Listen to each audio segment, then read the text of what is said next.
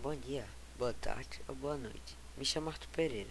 Nesse podcast, irei apresentar uma nova função do WhatsApp e acelerar o áudio em 2x, ou seja, duas vezes mais rápido, tornando a sua ideia de agilizar as comunicações entre as pessoas e otimizar seu tempo, que não é novidade, claro, né?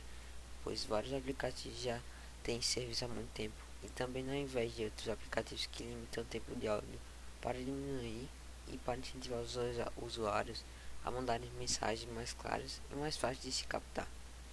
Mas o WhatsApp não faz isso, fazendo com que os usuários mandem longos áudios que podiam ser ditos em poucas palavras ou segundos. Em mais ou menos 15 segundos, ele poderia mandar um áudio rápido e fácil de se captar, fazendo com que as pessoas fiquem mais e mais tempo no WhatsApp. E voltando ao assunto do áudio 2x ou duas vezes mais rápido, como você queira chamar, isso pode até agilizar seu tempo e algo do tipo, mas as pessoas começam a prejudicar o entendimento entre elas e não só isso.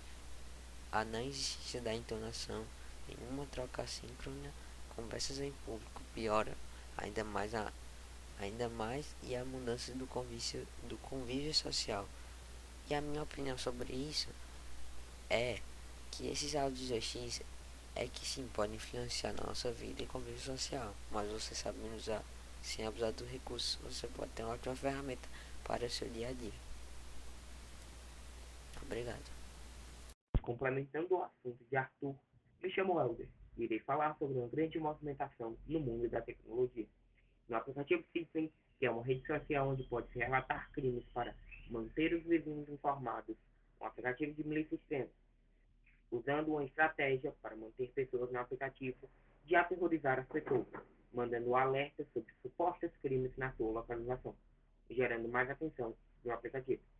Inclusive, há duas semanas, o aplicativo desfrutou de um incêndio para promover uma caçada pelo culpado. Dentro do aplicativo, acharam um suposto suspeito e espalharam a foto para vários usuários, dando uma recompensa de 30 mil dólares para quem achasse mais pistas que levassem até ele. Encontraram um sujeito, ele foi preso, porém, no fim, não tinha sido morador de rua. Isso que a foto dele ficou no aplicativo por 15 horas, com um prêmio para quem pudesse o achar, sendo que o sujeito era inocente.